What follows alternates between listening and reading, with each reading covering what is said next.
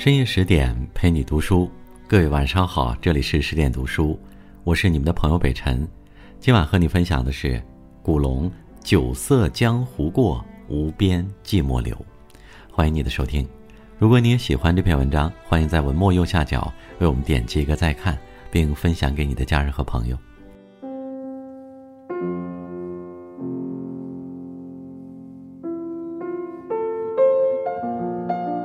四年前，林清玄上央视开讲了，说了一段与古龙的趣事。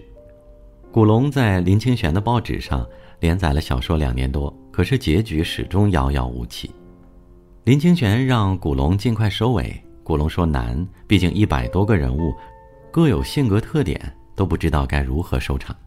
林清玄于是自己写了结尾，安排了一场武林大会，炸死了这一百多人，从此武林归于平静。古龙气着林清玄自作主张，后来创作了一个清玄道长，此人无恶不作，烧杀抢掠，最后被挂尸武当山三天三夜。林清玄每每忆及此，总是哭笑不得。古龙啊，就是这么一个怪侠，屡出奇招，让人防不胜防。他的怪还体现在在他心事的行文里，在他无招胜有招的武功里，在他创作的每一个自带缺陷的人物里。在他恣意红尘，实则寂寞无边的世界里，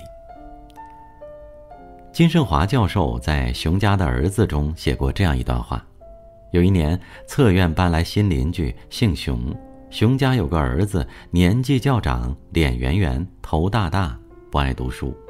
这熊家的儿子就是古龙。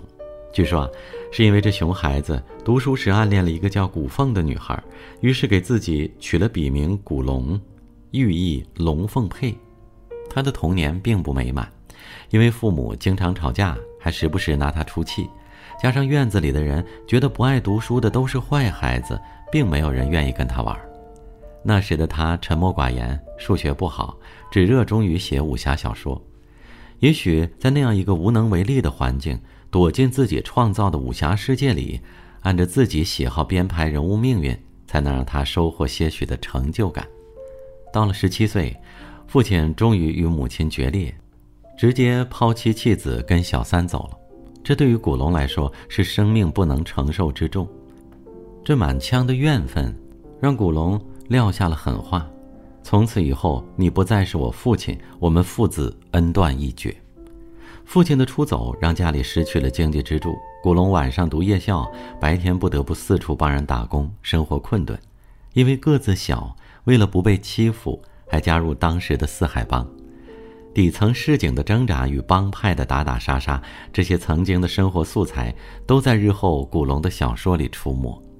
有人说，金庸写小说是在案几上，而古龙写小说是在江湖里，因为他身不由己，人在江湖。然而，即使古龙后来功成名就，也始终未能从内心深处摆脱没有归宿的不安全感。对于感情，他始终在建立、稳定、抽离中鬼使神差的轮回。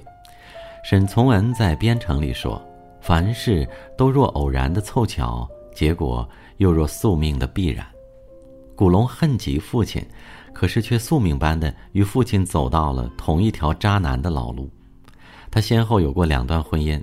女朋友更是不计其数，但他始终无法建立起长久的亲密关系，也重复了他恨极父亲做过的事，抛妻弃子。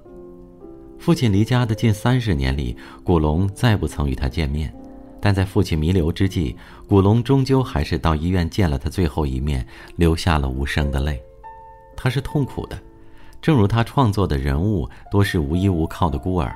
而其实内心深处，他从来就渴望一份寻常的父爱，犹如《武林外史》中的阿飞在最后出海说去寻找一片仙山，其实是去寻找父亲沈浪，只是有些话从来不曾说出口。混帮派时期，古龙并不能养家糊口，为了生存，他一直在尝试投稿。终于在一九五五年，古龙凭着一篇文艺小说从北国到南国拿到了生平第一笔稿费。此后，台湾也出现了武侠小说的黄金十年。当时，街头巷尾的租书铺热闹异常，报纸杂志也都开设了武侠专栏。湘江那边，梁羽生、金庸的武侠世界刀光剑影、如火如荼时，古龙在图书馆当管理员，徜徉在西方文学海洋里，也为日后的写作积蓄了实力。可惜自己摸索的写作之路也不太顺，为了讨生活，古龙不得不先做枪手，待成名作者写稿。直到五年后，他才凭着一部自己署名的《苍穹神剑》崭露头角，之后一发不可收拾，陆陆续续写出了名堂。一九七二年，金庸写完《鹿鼎记》，在巅峰时期宣布封笔后，便向古龙发出约稿，用于《明报》连载。此时，外界有人解读为金庸选择了古龙作为继承者。古龙也不负金庸所托，凭借着绝代双骄、楚留香传奇叫好又叫座，自此他真正跻身一线，杂志社和出版社编辑都排着队找他约稿。古龙的文体句式短，一个字也能成行，读起来爽，加上糅合了西方小说里的悬念设置技巧，读起来让人欲罢不能。这样的文体新颖。在当时来讲，很多人说他是为了多赚稿费，毕竟当时台湾稿酬是以行来计费；而放在今天来说，是妥妥的新媒体文鼻祖无疑。稿子虽抢手，但古龙爱脱稿的毛病也让一众编辑头疼不已。不过，只要古龙一进入写作状态，他是真诚的。写作之前，他会洗净双手，剪干净指甲，换上最舒适的衣服，给文字以最虔诚的姿态。白岩松说：“古龙的笔下，无论谁仔细看，都有你我。他笔下的侠客，不单只是嗜血舔刀，还总在干脆利落的对话中完成人性的探讨。在《天涯明月刀》中有这样一段对话：天涯远不远？不远，人就在天涯，天涯怎么会远呢？明月是什么颜色？是蓝的，就像海一样的蓝色，一样深，一样忧郁。”明月在哪儿？就在他的心，他的心就是明月。古龙内心的柔软，让他的江湖里很少浓墨重笔渲染血腥。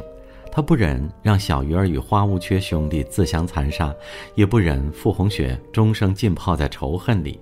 而李寻欢的每一次出刀都为救人，不为杀人。诗人戴维娜喜欢古龙，他曾说：“美是一种类似堕落的过程。”最贞洁的人写最放浪的诗，最清静的文字里有最骚动的灵魂。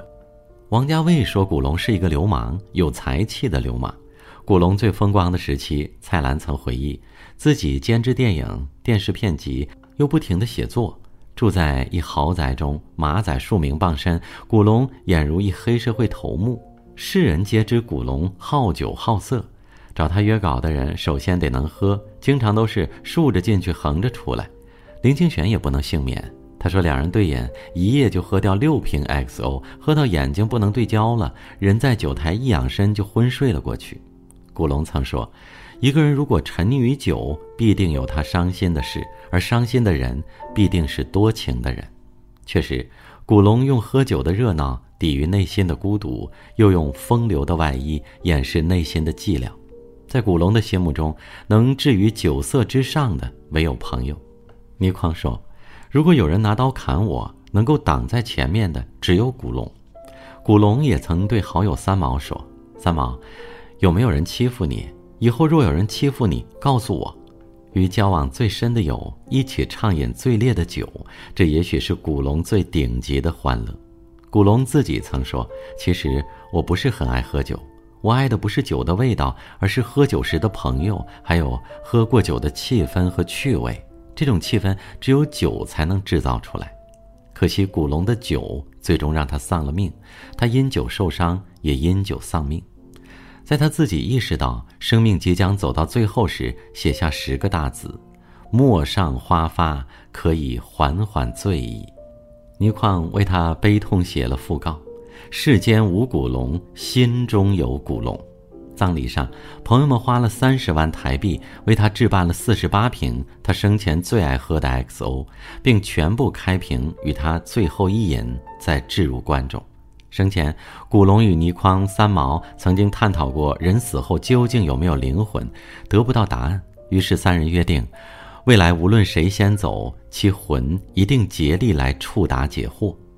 古龙过世后的七七四十九天是民间传说的魂归之日，倪匡与三毛相约在三毛家楼下燃烛静候，可惜无果。从此，小李飞刀成绝响，人间不见楚留香。古龙文集的腰封上有一句话：“读古龙长大的人都活得比较酷。”但古龙其人并不太酷，他喜欢呼朋引伴，实则寂寞无边；他喜欢外出有派头，实则难逃少时自卑阴影。他的行文很酷很爽，实则故事人物纠结不堪。但也恰因这份鲜活与市井的刻画，成就了古龙小说中最真实又最复杂的人性。孔庆东在《古龙一百句》里说。古龙的作品之所以能跻身经典行列，依靠的不仅仅是诗意的、近乎偏激的浪子情怀，更重要的是，他的作品中弥漫着浓郁的幽暗意识。正是这种幽暗意识，使他笔下的浪子具有了一种人性光辉。该说是古龙最终活成了自己笔下的浪子，还是说古龙笔下的浪子其实从来都是他自己？无论如何。金庸说过：“古龙是一个浪漫的人。”好了，感谢你今晚的收听和陪伴。这里是十点读书，我是你们的朋友北辰，我在首都北京问候大家晚安，明晚见。